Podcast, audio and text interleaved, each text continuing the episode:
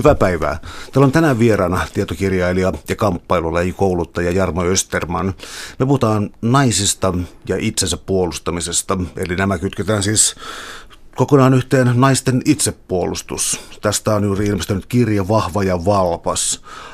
Uh, jos kuljetaan tätä teemoittaa, koska tämä on tietysti tällainen aika riskialtis keskustelu, millä tavalla yhteiskunta puuttuu ja millä tavalla, miten yksilö pitäisi varautua ja niin eteenpäin, niin sä ikään kuin haet tässä alussa tällaista turvallisuusarviota, jota ihminen voisi tehdä itsestään. M- mitä se tarkoittaa?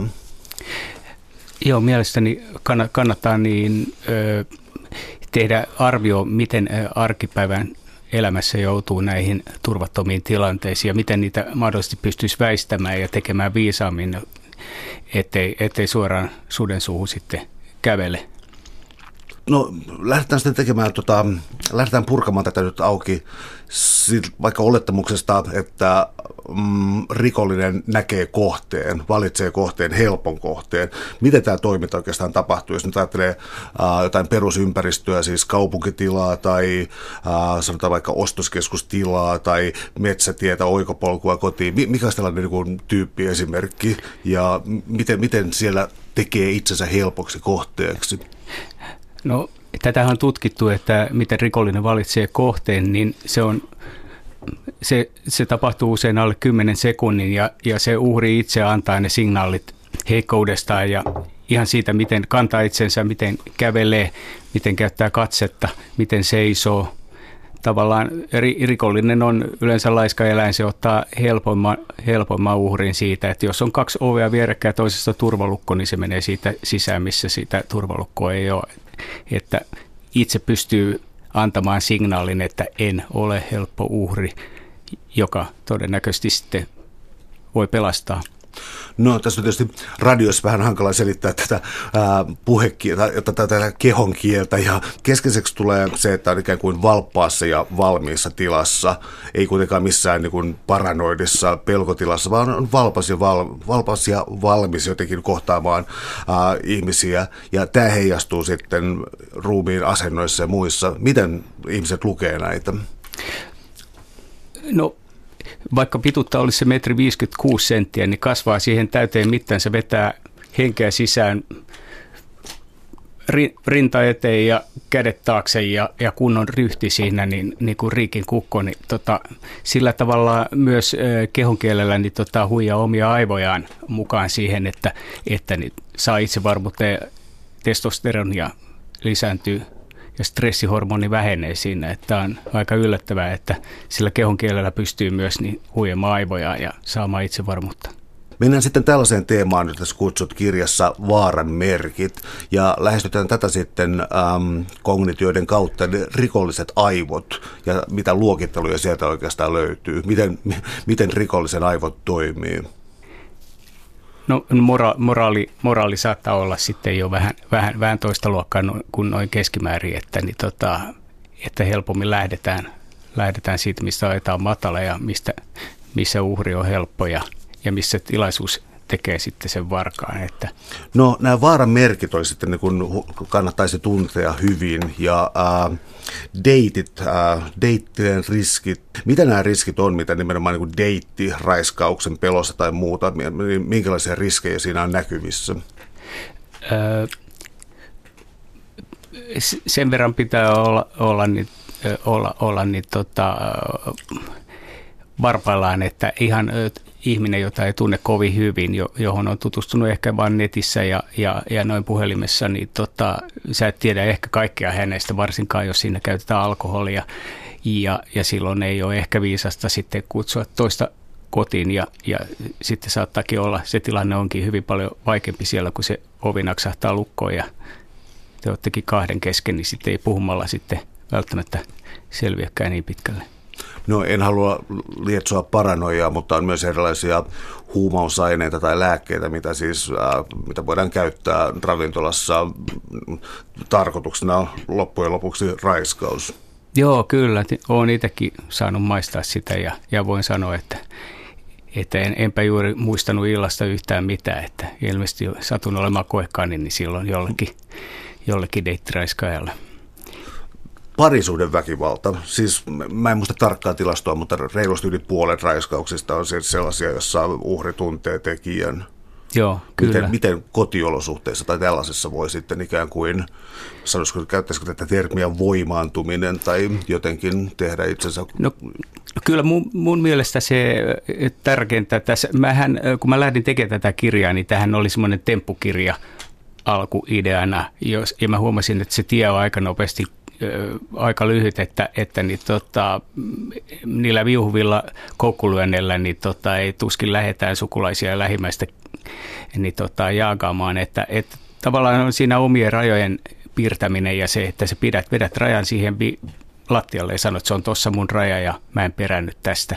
Ja aina toiselle selvä signaali, sellainen koko vartalo ei, koko kroppa kertoo, kertoo että, että nyt se oli sitten tuossa etu eteenpäin enää.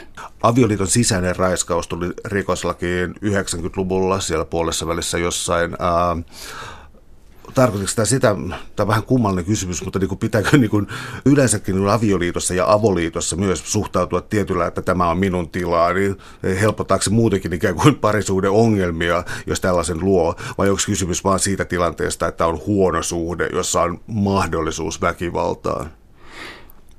Kyllä mä sen oman, oman rajan ja revirin pitäisin siinä, että mun mielestä se on aika selkeä peli puolin toisin.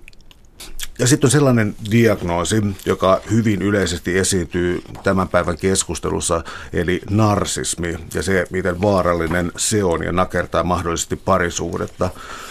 Narsismi on monin tavoin määritelty, sitä käytetään aika paljon, muistaakseni sen esiintyvyys on kuitenkin vain noin yhden prosentin luokkaa, mutta avaisit se vähän tätä narsistin käsitettä ja mikä tekee narsistista vaarallisen ikään kuin uhkan muiden hyvinvoinnille? Joo, tämä oli hyvin mielenkiintoinen. Tavallaan mä kuulin sellaista polkua, kun kirjoitin tätä kirjaa ja kohde oli ihan tarkasti selvillä, mutta sitten mä lähdin sivupoluille seikkailemaan, mikä vei paljon aikaa, mutta oli hirveän mielenkiintoista. Tämä narsismi oli yksi, yksi niistä. Ja mun mielestä oli tärkeää avata, tota, vaikka noin narsisti täydellisiä narsisteja olisikin vähän, niin avata vähän tätä, tätä kuviota, koska tämä narsismi on sikäli, sikäli vähän niin tota, hankala, hankala pari, koska muut näkee, niin näkee tämän aika upeana ihmisenä ja, ja sä itse henkilökohtaisesti saatat saada kyllä aikamoista niin tota, vaikeutta tässä liitossa tämän narsistisien piirteiden takia, jos toinen suorastaan kävelee sun yli ja välitsemättä yhtään mitään. Tunnistaa vaan omat tunteet ja sitten se oli siinä. Ja kaikki ulkopuolella sanoi, että sehän on upea ihminen. Pysytään tässä narsistin hahmossa ja ajatellaan sitten työpaikkaa, työelämää. Toimiiko narsisti samalla tavalla, samalla logiikalla työelämässä? Minusta toimii jo ja usein näyttää, että heillä menee aika hyvin siellä, koska niin tota, tämmöinen tankila yli tankilla yli asioista, niin tota, toi, toimii aika hyvin ja tuloksia, tuloksia syntyy. Eikä niin välttämättä tarvitse sitten niin tota, välittää niistä, miten palavia siltoja jättää taakseen. Täällä on tänään siis vieraana Jarmo Österman, kouluttaja ja tietokirjailija. Me käsitellään naisten itsensä puolustamista ja hyvinkin konkreettisesti näitä asioita, ää, asioita tarkastellen. Ää, mennään tällaiseen isoon juttu kuin oikeastaan pelon fyysisyys. Sä omistat tuossa kirjassa muutaman sivun aika olennaisen sivun siitä, miten miesten ja naisten aivorakenteet eroaa toisistaan. Se on tavallaan rankka kysymys. Voisitko avata tätä? Joo, toi oli, toi oli yksi mielenkiintoinen sivupolku kanssa, minne mä lähdin mielelläni tutustua, että, että tosiaan, että miksi, miksi naiset toimii sillä tavalla, kun ne toimii. Ja, ja löytyi löyty vastauksia täältä, täältä, että kun on tutkittu ihan viime aikoina niin tota, erikseen, että miten, miten naisten aivot ja, ja hormonitoiminta toimii versus miehet. Ja ja kyllähän sieltä sitten löytyy näitä syitä, että miksi, miksi naiset muistaa niin paljon pidempään asioita, joita miehet ei muista, ja miksi erilaiset stressitekijät saa naiset enempi varpailleen ja pelkäämään ja varuilleen kuin miehet.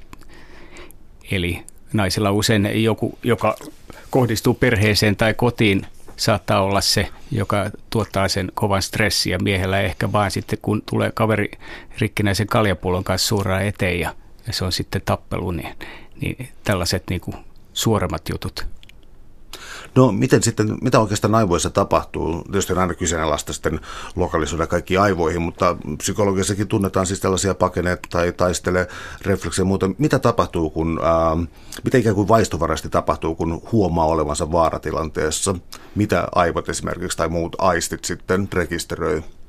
No, tavallaan ihmisestä tulee, tulee kömpelö ja vahva hidas ja kestävä. Ja sieltä, sieltä keho sulkee tiettyjä toimintoja kokonaan pois, jotka haittaa sitä päätehtävää, sitä taistelusta selviytymistä.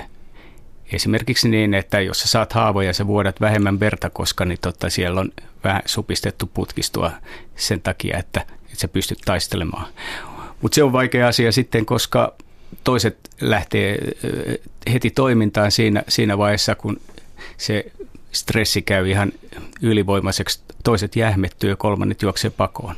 Naisilla tämä perinteisesti tämä pakoon juoksu ei ole välttämättä ollut, eikä taistelu sellaiset niin kuin hyvät toimintamallit, jo, jolloin niin tota, naiset usein on tällaista niin kuin liittoutuvat helpommin ehkä toisten naisten kanssa, jolloin saadaan tämmöinen ryhmä, ryhmäturva siitä – miehet on taistellut niiden sapelihammastiikerien kanssa siellä.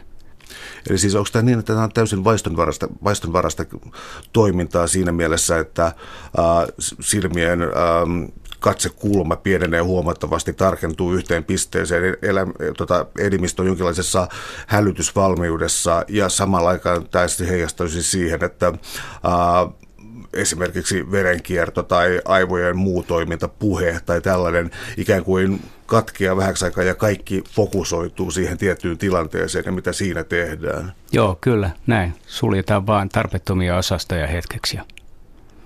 Kuten ruoan, ruoan sulatus ja, ja, ja päästetään yli, ylimääräiset niin, tota kuonat ulos ehkä siinä tilanteessa, koska se taas sitten nopeuttaa pakoa, jos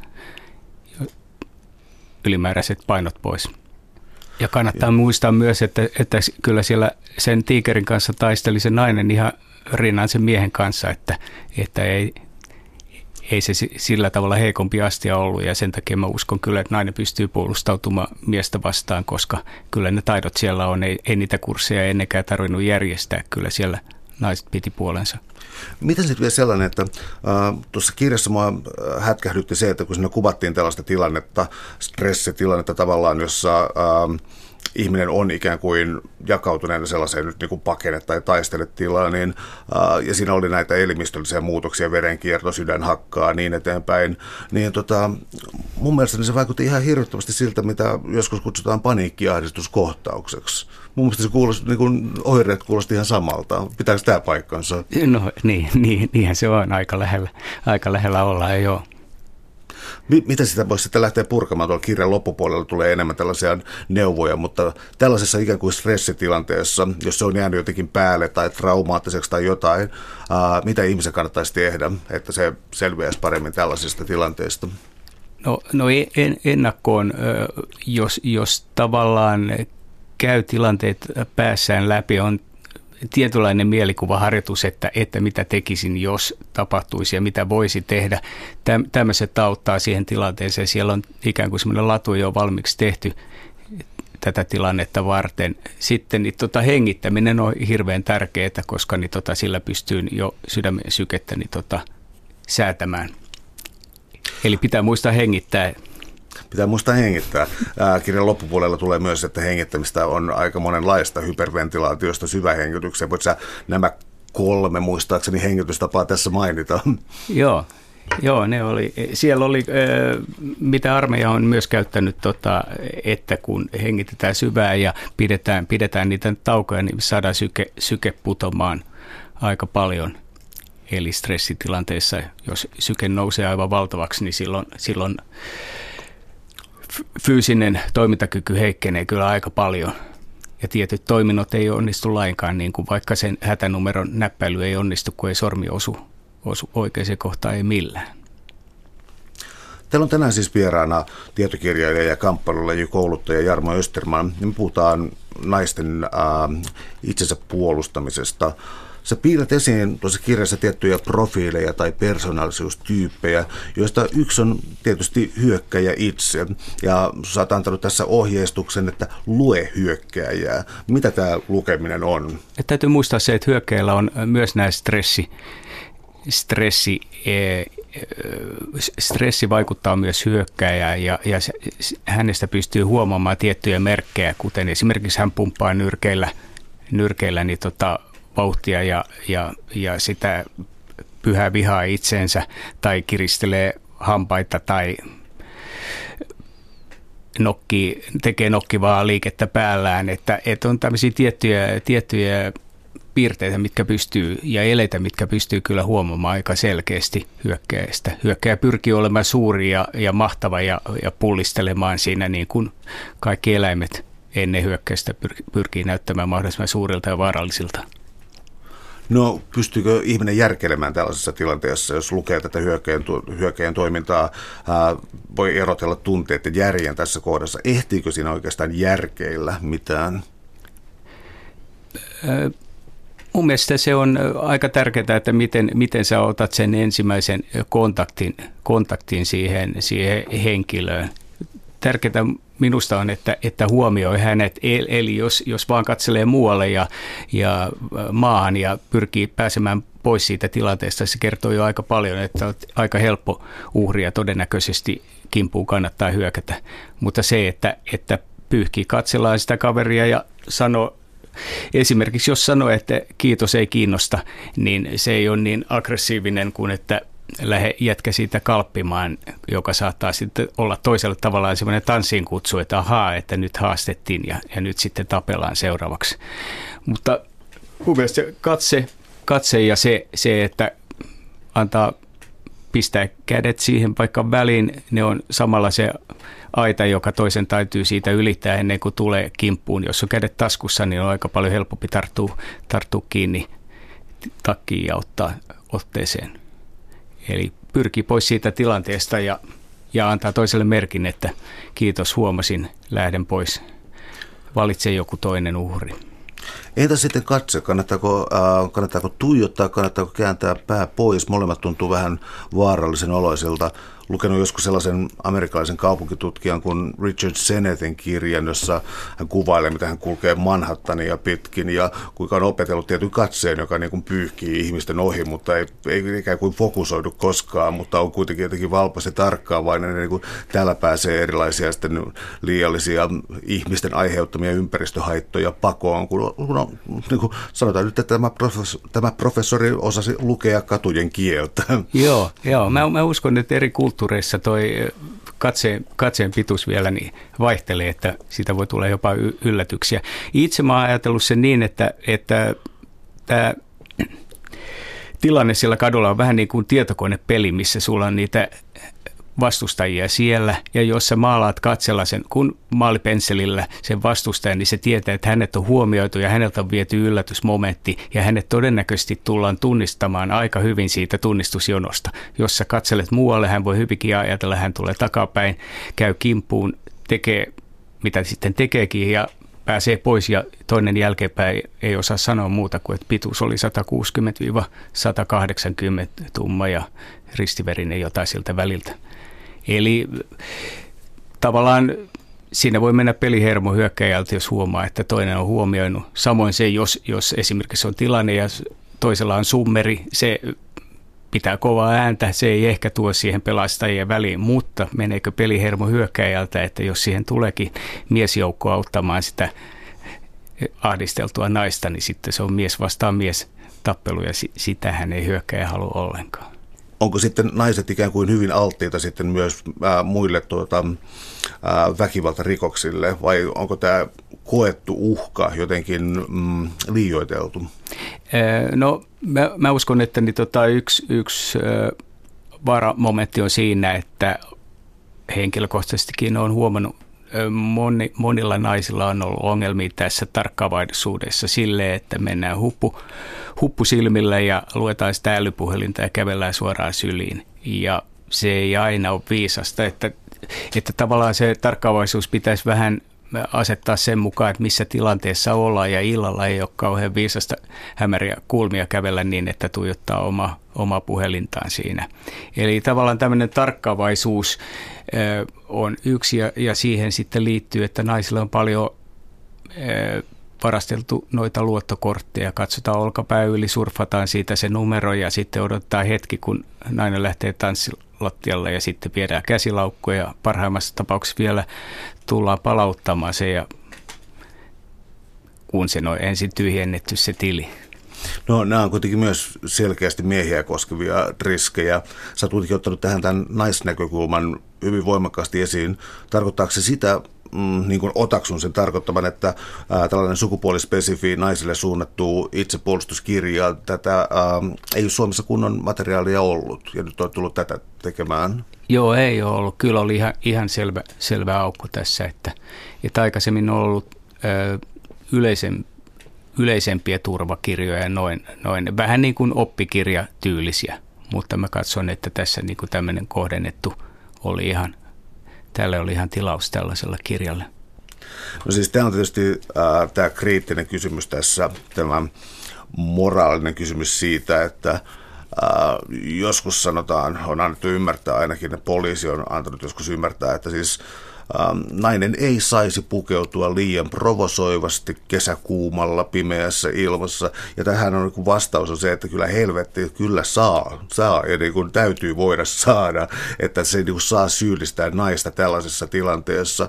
Ää, äh, mutta kehotan kuitenkin olemaan valpas, että onko tässä joku raja tavallaan, onko se vaan niin kuin ikään kuin järki vai jotain muuta? Siis, kyllä, kyllä minusta saa, saa pukeutua niin, niin kuin haluaa haluaa, niin tota, että silloin, silloin vika täytyy kyllä etsiä siitä toisesta päästä.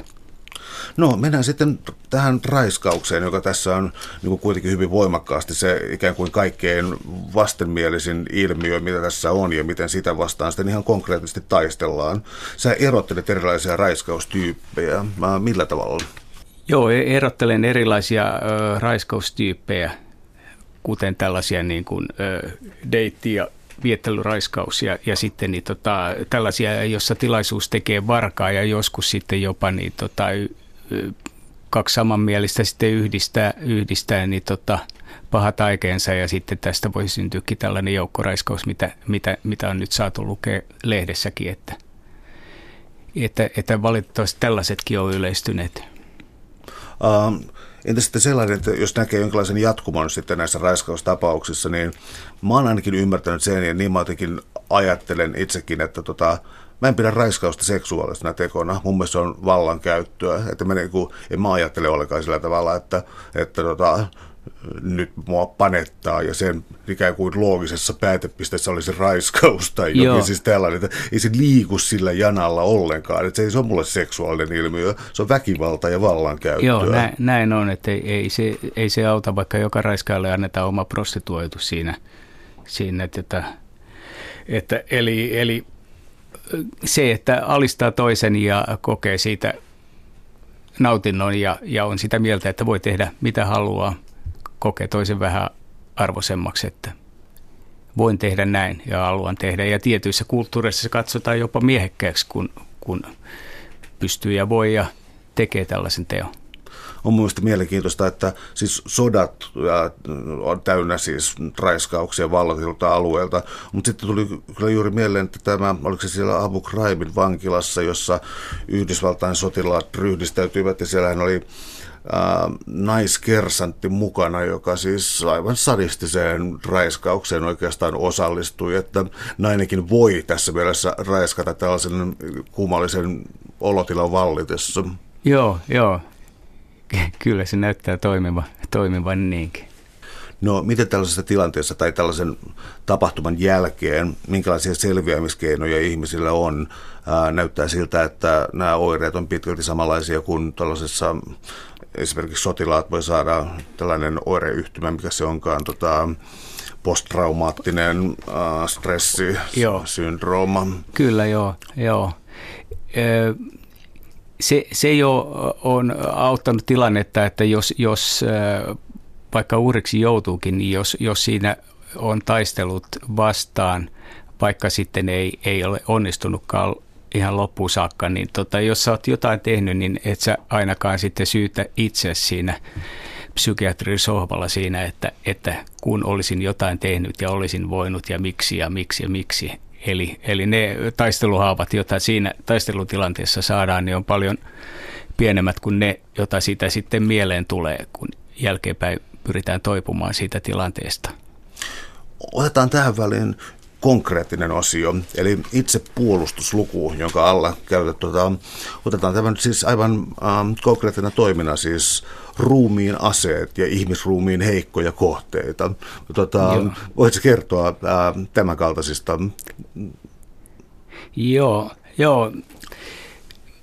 Miehethän on todennäköisesti päällekarkaja on vähän, vähän isompi, isompi kaveri sitten kuin, kuin se nainen, todennäköisesti vähän pidempi, niin tiettyjä kohtia se ei pysty kyllä siellä punttisalilla niin tota, har, harjoittamaan. Eli, eli silloin jos lähdetään kurkkuun silmiin, korviin, haaroihin, jos, jos onnistutaan sinne potkaisemaan tai, tai sitten johonkin esimerkiksi polveen sillä tavalla, että saadaan tämmöinen heikko kohta, niin saadaan se mahdollisuus pakoon siinä, että, että voitaisiin päästä pois tilanteesta.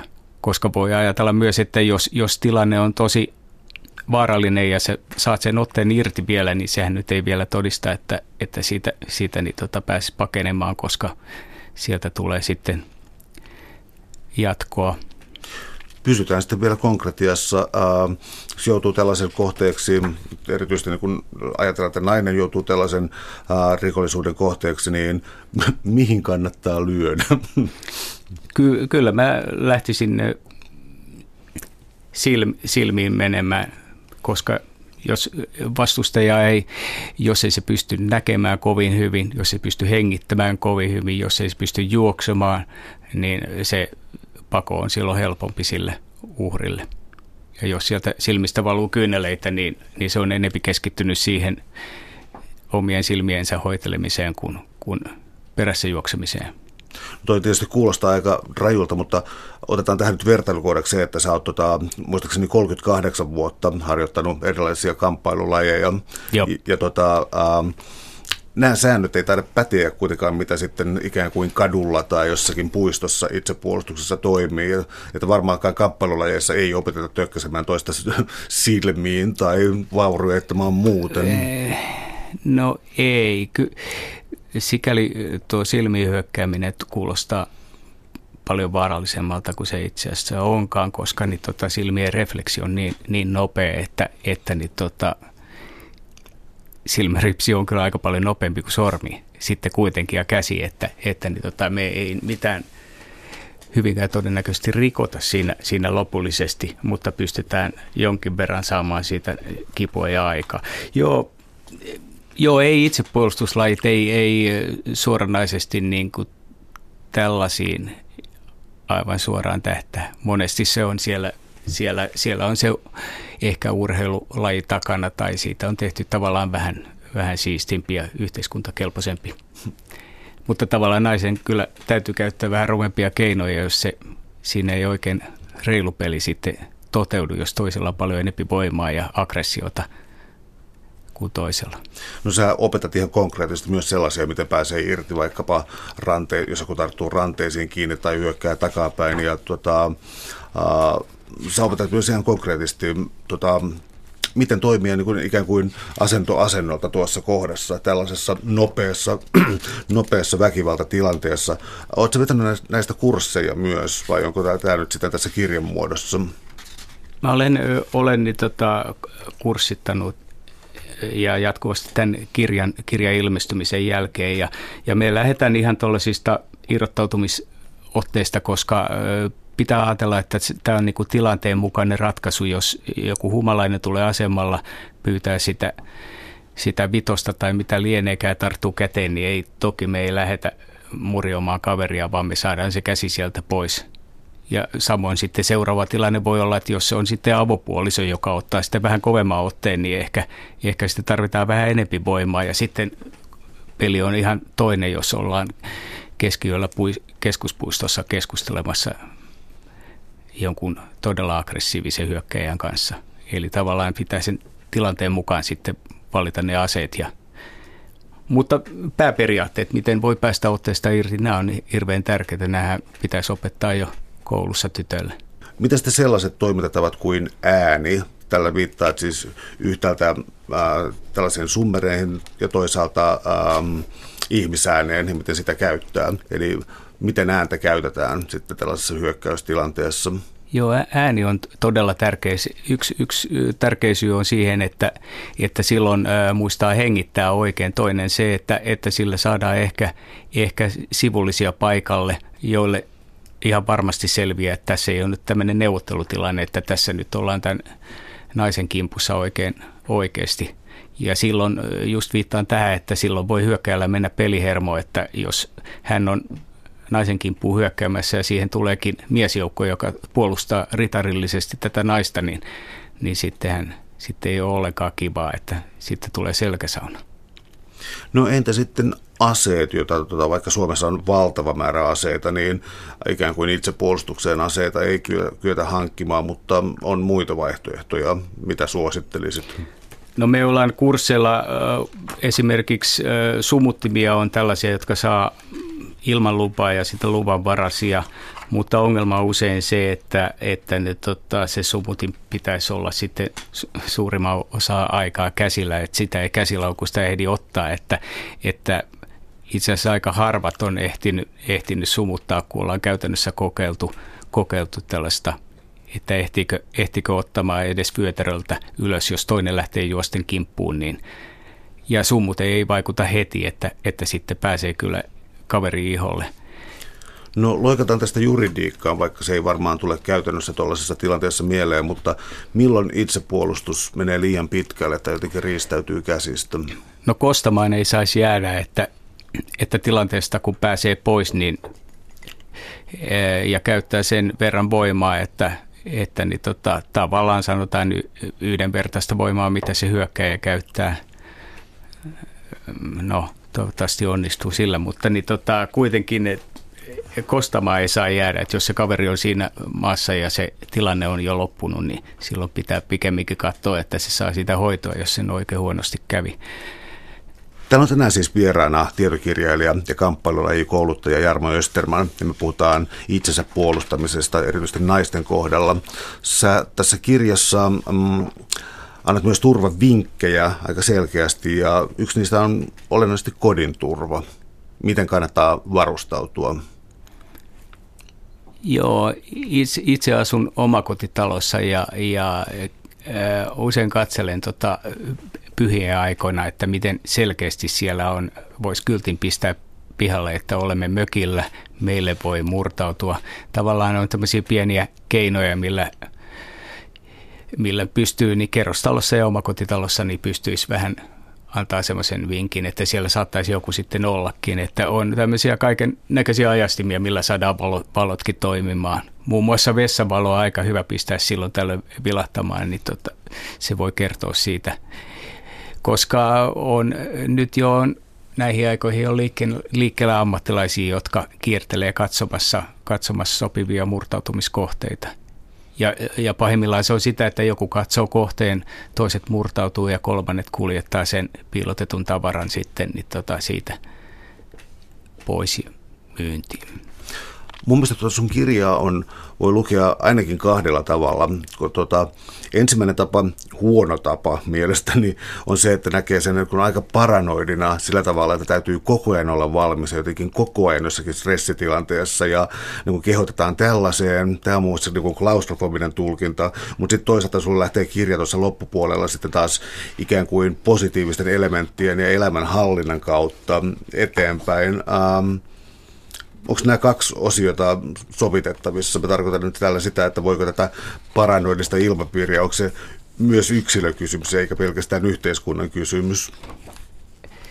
Joo, mä tavallaan muutaman kertaa on törmännyt tuohon, että, että on sanottu, että miten tässä, niin kuin, tota, miten nämä kaksi asiaa liittyy toisissaan. Ja mun, mun mielestäni tota, en, en halua vainoharhaisuutta lisätä, vaan, vaan sitä, että, että on, tietää ja tiedostaa tietyt asiat ja tekee itselleen semmoisen turvakupla ympärille, että tietää esimerkiksi missä ympärillä olevat liikkuu. Jos nyt joku haluaa liian lähelle käsilaukkua takaa tulla liukuportaissa, niin tiedät ihan tarkkaan, että sinne seisoo kaveri sun takana ja kuka seisoo toisella puolella ja katsoo, kun sä lyöt sitä PIN-koodia siihen koneelle. Eli, eli tämmöinen valppaus, ja valppaus, joka katsotaan sen tilanteen mukaisesti, että jos on kesämökillä menossa ongelle, niin ei todellakaan tarvitse pälyllä ympärille, että tulisiko joku ninja sieltä puun takaa hyökkäämään. Että, eli, eli katsotaan tilanteen mukaisesti se, ja, ja sitten mä... Öö, on siihen tulokseen tullut kyllä, että, että tämmöinen rentous ja itsevarmuus, niin se menee, menee niin kuin käsi kädessä ja, ja, ja se, se, on se, joka antaa sen ryhdin, ryhdin sille, sille naiselle ja, ja varmuutta näihin tilanteisiin. Ihan lähtee hengityksestä ja, ja kehohallinnasta. Ja kaikki tällaiset ö, jumppalajit kyllä auttaa, auttaa tilanteeseen, että kantaa itsensä rohkeasti ja Onko tämän kaltaiset urheilulajit sukupuolispesifejä? Mun mielestä kuulostaa siltä, että voisi sopia hyvin miehellekin. Sopii, sopii toki joo, kyllä, kyllä. Tuossa kirjan loppupuolella esittelet sitten erilaisia vaihtoehtoja, erilaisia tapoja hallita mieltä ja Voisitko itse asiassa niin vähän laveammin esitellä niitä, ähm, mistä niissä on kysymys ja onko niissä jokin yhteinen punainen lanka? Joo, kyllä mä niin kuin esimerkiksi mietiskelyn näen niin sellaisena, sellaisena niin kuin tärke, tärkeänä jutun, jutuna, että sä pystyt tavallaan niin tota, rentoutumaan niiden ajatuksien kanssa. Eli kyllä mun mielestä nämä kaikki, kaikki rentoutustavat, joita, joita mä tähän katoin, niin kyllä niissä, ne on sellaista niin kuin, tota, fyysistä mietiskelyä, niin kuin, niin kuin tai chi tai tällaiset niin kuin hitaat, hitaat ja missä sä tavallaan opit tuntemaan itsesi ja pääset lähelle itseäsi sen liikunnan avulla. Siinä tulee tämä sitten ruumiin tunteminen ja siinä voi päästä tiettyyn flow-tilaan, kun liikkuu aika ää, ylärajoilla kuntonsa suhteen. Onko tämä flow-tila, niin kuin mä oon jotenkin ymmärtänyt myös näitä mielenhallintakeinoja yhdistävä tila, vai onko se jotain paljon rauhallisempaa? On, itse asiassa flow oli täällä kirjassa, mutta ku, kustantajia ei tarvitse saks, saksia sille. Eli flow, flow-tilannehan on upea tilanne, kun, kun ä, ä, taidot ja, taidot ja kyvyt on, on samassa tasossa kuin se tehtävä, jota sä teet ja aika ei merkitse mitään eikä nälkä eikä sä oot täysin uppoutunut siihen, siihen tilanteeseen, että, että monet näistä, näistä rentoutumislajeista ja, ja, ja urheilulajeista tosiaan antaa tämän tilan, niin se on, se on upea. Ja silloin sä pystyt tekemään ihmeellisiä juttuja. Onko sitten joku mindfulness, joka tulee nyt jotenkin uutena terminä mulle jatkuvasti esiin, niin ähm, onko tässä jokin uusi 60-lukulainen buumi tälle vai, äh, vai onko se vaan jotenkin enemmän näkyvissä tällaiset, siis että onko tämä muotia ja vaihtelua siinä vai onko nämä ollut jo useamman vuosikymmenen? No mun mielestä se on ihan tätä samaa mietiskelyä, millä on nyt keksitty hieno etiketti. joo, joo mielikuvaharjoitus, mietiskely, tämä. Sitten tässä on vielä, tota, jos ajattelee erilaisia uhkia, mitä nainen joutuu, tai naiset joutuu, käytän mielelläni, mun mielestä aina seksististä sanoa, että nainen joutuu, mun mielestä pitää käyttää monikkoa, että niin naiset saattavat joutua, ei se ole yksittäinen joo, kategoria, joo. Mutta, mutta täällä on kaksi tällaista kohtaa, mihin, ää, mihin naisilla on tota, uudet uhkakuvat, ja tota, ensimmäinen on identiteettivarkaus, ja toinen on yleensäkin niin kuin net netti jonkinlaisena ahdistelun ja hyväksikäytön paikkana. Mitä näillä aloilla on tapahtunut ja mitä suosittelisit tekemään? No, kyllä ö, nykyään saa, saa olla tarkempi, ettei, ettei tota, liikaa tietoja anna itsestään eikä, eikä myöskään esimerkiksi kaikkia papereita, joka sisältää, sisältää tärkeää tietoa, pistä sinne lehtiroskikseen, vaan hankkii mieluummin silppurin, ettei, ettei rupea ettei ota turhia riskejä siitä, että joku voisi saada, saada siitä hyötyn, koska, koska on sitten tämänkin alan ammattilaisia, jotka ottaa, ottaa siitä sen, varastaa sen identiteetin ja tekee sillä, sillä niin tota aika paljon hallaa ja ison laskun. No entä sitten tuota, netti, onko siellä jokin aivan erityinen, on näitä kostoporno vai mitä sivustoja onkaan, mutta siis netissä täytyy ilmeisesti olla myös hyvin varovainen tavallaan liikkeestään. Joo, joo on, on monesti ollut ongelmia, ongelmia. Siellä on levitelty esimerkiksi jälkeenpäin jotain kuvia jo, tai videoita, mitä ei ollut ollenkaan tarkoitus, tarkoitus koskaan levi, levitä sen pidemmälle. Eli, eli, eli saa olla kyllä aika tarkka, mitä, mitä itsestään jakaa, mitä tietoja. No vielä tämä teema, että joka läpäisee mun mielestä tavallaan tämän kirjan, mutta siitä ei ole aivan erillistä lukua kuitenkaan, mutta siis ähm, seksuaalinen häirintä, äh, oli se sitten vaikka avioliiton sisällä, mutta niin kuin ehkä ennen kaikkea työpaikalla ja kuinka hirvittävän moni joutuu sitä kohtaamaan. Äh, miten tulisi vastata? Miten jonkun naisen, jota äh, työpaikalla esimies ahdistelee, äh, niin tota, pitäisikö nostaa välittömästi oikeusjuttu vai onko jotakin, mitä voi tehdä siinä tilanteessa ja mikä olisi ikään kuin käyttökelpoisin tapa päästä pois siitä tilanteesta?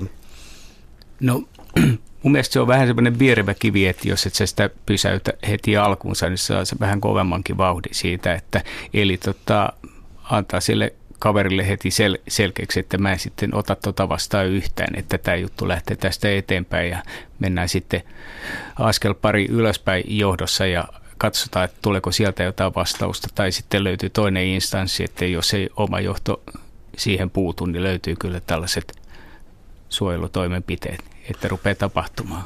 No voisi ajatella myös vastareaktioita siihen, että jotkut työyhteisöt on niin luutuneita ja tavallaan patologisia, että siellä ei tapahdu tätä, että ikään kuin ää, seksuaalisen syrjinnän kohteeksi joutunut, ikään kuin eristetään sieltä joukosta, että ei ole ikään kuin mahdollisuuttakaan valittaa esimiehelle tai muuta, että siis näinkin ikään kuin sadistisen muodon työpaikkakiusaaminen ja seksuaalinen ahdistelu voi ymmärtääkseni saada. Joo, joo, totta. Se on aika surullista, jos, jos, jos tollaista tapahtuu. Vielä näistä konkreettista puolustusmuodoista nyt taas julkisessa tilassa ollen ähm, taisteluhuuto. Eli tätä kannattaa harjoitella tätä huutoa hälytyksenä ja se ei, toimi, se ei suinkaan toimi pelkästään hälytyksenä, vaan tämä huuto kannattaa katsoa tarkemminkin. Miten suosittelisit tuota, väkivaltarikollisuuden uhan edessä olevaa käyttämään ääntänsä? Kova, se hyökkäjä haluaa tilanteen, jossa ei ole mitään häiriötä, eli työrauha, ja eikä, eikä halua mitään vastustusta. Tämä on se ideaalitilanne. Sen takia hän ehkä haluaa kuljettaa jonnekin muualle tämän, tämän uhrinsa. Mitä ei pidä koskaan tehdä, että lähtisi sinne mukaan.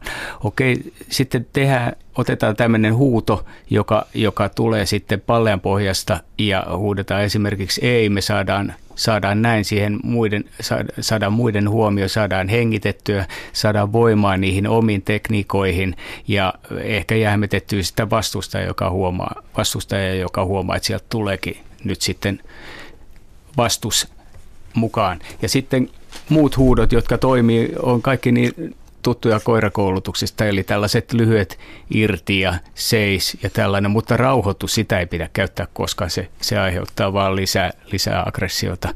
Tuo onkin mielenkiintoinen. Joo, siis... poliisi käyttää sitä ja eikä sekään onnistu.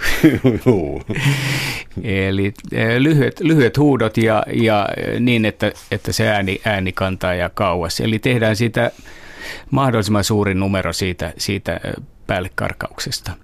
Eli suurin virhe on se, että, että ollaan vähän hiljaa ja ei tässä nyt mitään numeroa tehdä tästä. Päinvastoin tehdään siitä oikein niin suuri, että, että kaikki kuulee. Mm, tässä on ainakin yksi kulttuurisidonnainen, tässä monta kulttuurisidonnaista tekijää tässä tietysti on, mutta uh, yksi on sellainen, että mitä on tuleminen liian lähelle. Eli siis, miten ihmiset ajattelee sen, että mikä on niiden ikään kuin intiimi alue ruumiin ulkopuolella ja mikä sitten, mikä läheisyys rikkoo sitä ja, uh, ja tämä vaihtelee kulttuurissa aika paljon, milloin kuka on, joku on liian lähellä. Joo, joo.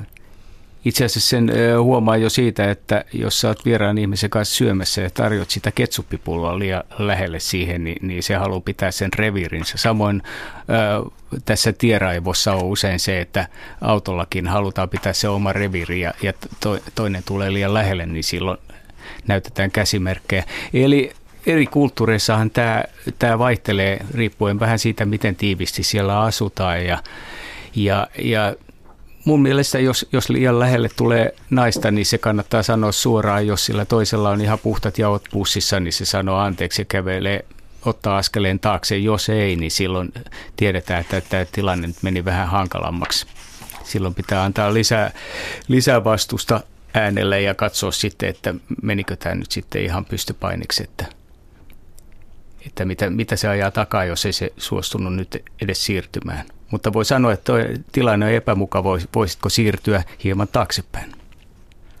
Entä sellainen vähän poikkeuksellinen um, uhka, joka voi tulla erilaiset vaanijat, siis niin kuin englanninkielinen nimi stalker, ja siis, uh, jotka saattaa esimerkiksi julkiksi ja vainota. Ja, uh, miten jos joutuu tällaisen vainon kohteeksi, että puhelin soi jatkuvasti ja tota, no mitä kaikkea patologiaa siihen nyt liittyykään, niin josta Yhdysvalloissa määrättäisiin varmaankin lähestymiskielto näin toimivana, mutta tota, ää, mitä pitäisi tehdä, jos joutuu tällaisen vainon kohteeksi? Se pitäisi saada dokumentoitua aika hyvin sitten, että koska tämä on tapahtunut ja, ja jos mahdollisesti nauhoittaa näitä puheluja – ja, ja jos se puhelin siellä soi ja, ja todellakaan ei halua puhua sen kaverin kanssa, niin, niin silloin ei, ei nosteta sitä puhelinta korvalle, vaikka se yrittäisi 15 kertaa, koska tämä, tämä ahdistelija vaan saa siitä sen kuvan, että hänen täytyy muutama kerta kauemmin näköjään soittaa, että saa sen puhelun sieltä läpi.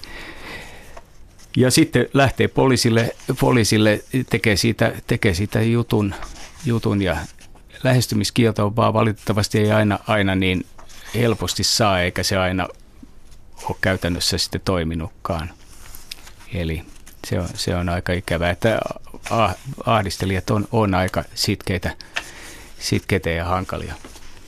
No katsotaan vielä näitä positiivisia puolia, mitä näiden erilaisten rentoutumisharjoitusten ja itsepuolustuskurssien jälkeen voi olla. Mitä sulla oikeastaan tämä hyvän elämän käsite oikeastaan pitää sisällään? Onko se klassista kreikkalaista hyveoppia vai minkälaista hyvää elämää se on? No, no mun mielestäni se aika, aika hyvin kiteyttää se yksi ajatelma, mikä oli tuossa kirjassa, että, että satamassa laivat on parhaassa, parhaassa turvassa, mutta ei niitä sitä varten rakennettu. Eli, eli pitää olla, olla rohkea ja, ja pitää mieli avoimena niin, ja, ja kokeilla uusia juttuja, mutta pitää tiedostaa sitten samalla ne vaarat ja olla, olla se valppaus mukana, eli, eli minnekään ei mennä ihan, ihan pää kolmantena jalkana, vaan, vaan pystytään tiedostamaan, että siihen, jos siihen sisältyy jotain riskejä, niin me tiedetään se ennalta. Ja silloin se kohtaaminen on helpompaa, jos se tulee siihen eteen, niin sä tiedät jo valmiiksi jo, saat jo, se on jo puoli voittoa, jos sä tiedostit, että jotain voi tapahtua. Se ei ole yllätys. Entä sellainen asia vielä, että rakennettu ympäristö, kaupunkitila tai ä, ostoskeskukset tai omakotitaloalueet, valaistus, ä, eri tiet, tota, tota, tämä on vähän vaikea, mutta niin kuin, otetaanko turvallisuus huomioon nykyisessä kaupunkirakentamisessa jotenkin paremmin kuin ennen? Onko se yksi elementti lisää, jota halutaan korostaa? Kyllä mä uskon, että nykyään jo rakentamisessa mietitään näitäkin asioita että valaistus esimerkiksi on niin turvallinen, että, että niin tota ei, jätetä, ei jätetä niitä pimeä, pimeitä kujia ja nurkkia. Ja sitten on yksi, yksi myös, mikä on lisännyt turvallisuutta paljon on, että kameroita on nykyään niin monessa paikassa, että esimerkiksi kun jotain, myöhemmin on jotain rikollista seurattu, niin huomattu, että se on kaupungilla pystytty jäljittämään kameroilla, niin melkein aukottomasti, että turva, turvakamerat kuvaa meitä jatkuvasti. Onko tämä kova hinta, mitä meidän pitää maksaa? Se, tämä aina tuo tämän ristiriitaisen tilanteen, että turvallisuus on totta kai tärkeintä, mutta sitten kun kaikki on turvassa, niin eletään myös täydellisessä kontrollissa. Mistä se tasapaino löytyisi? Niin, tämä, tämä nyt varmaan on se hinta, joka pitää maksaa, että, että kyllä me niin lintukodossa täällä ollaan, ollaan oltukin, että, mutta nykyään kyllä mieluummin pitäisi oven lukossa 20 vuotta sitten olisi ehkä pitänyt sen, uskaltanut pitää se aukikin koko ajan. No kun me puhuttiin tästä tuosta itsepuolustuksesta ja mitä tässä voi tehdä, niin tuota, pitäisikö jotenkin muuttaa lainsäädäntöä? Mä ajattelen, että Yhdysvalloissa esimerkiksi oman hengen varjeleminen on todellakin tuota, tuettua toimintaa ja aseita saa helposti siihen ja niin kun, tää, käsitetään tämä vapaus aivan eri tavalla kuin tämä skandinaavinen vapauden tunne. Tekisi melkein mieli ihan luokitella ne filosofisesti toisenlaisiksi, mutta aseet, tuota, tulisiko meidän lieventää asekontrollia, jotta elämä olisi turvallisempaa, vai onko tämä ikään kuin täysin väärä lähestymistapa? No en, en lähtisi aseita, aseita ja, jakelemaan, jakelemaan että, että lainsäädäntöä voisi varmaan rukata siinä, että jos, jos laki määrää, että, että sinua kohtaa kohdistettua voimaa saa puolustautumisessa käyttää tasan yhtä paljon voimaa kuin hyökkäjä, niin tota, se, se tilanne voi olla vähän vaikea, että jos toinen antaa yhden yksikön hyökkäystä ja sä annat yhden yksikön puolustautumista, niin mä veikkaisin, että nainen ei siitä, siitä vielä pääse siitä tilanteesta pois. Tai että jos jotain hakataan tuolla ja menee siihen väliin, niin huomaa, että on maksumiehenä yhtäkkiä itse, niin tälla, tällaisia tilanteita pitäisi kyllä kor, korjata, koska pian sinne apuun sitten ei lähde, lähde kukaan. Entä vielä sellainen, että kun tässä on tässä kirjassa on jatkuvasti siis idea siitä, kuinka naiset voivat paremmin selvitä tietyistä ää, henkirikos- tai väkivaltarikos uh, uhan alla. Ja tämä kirja tekee selkeäksi siis sen, miten naisten kannattaisi ää, toimia näissä tilanteissa, mutta entä miehet? Mitä miesten pitäisi ottaa opiksi? Eli mä tarkoitan tässä, että onko tämä ikään kuin stereotypia miehistä aivottomina ja aggressiivisena ikään kuin viettiänsä varassa olevana eläimenä, kuin, miten miesten tulisi muuttua? No, toimihan nämä hyvin pitkä, pitkälti samat säännöt tässä, mitä kirjassa, kirjassa lueteltiin, niin suoraan miehillekin. Mutta tietysti miehillä, miehillä se tilanne, aggressiotilanne ja taistelutilanne on vähän eri usein kuin naisilla – ja se vastapuolikin ehkä saattaa odottaa, että, että sieltä jotain vastusta tulee, vaikka se olisi sitten itse lyhyemmän ja kevyemmän kaverin valinnutkin, niin, niin tota, se on vähän varautuneempi siitä, että, että vastustus tulee. Tavallaan yllätysmomentti on siinä mennyt, mennyt mutta niin tota, kyllä nämä nyt mun mielestä nämä samoilla, samoilla säännöillä mennään ja, ja, ja samanlaisilla, samanlaisilla keinoilla. Suuret kiitokset keskustelusta Jarmo Österman. Oli jo. Kiitos.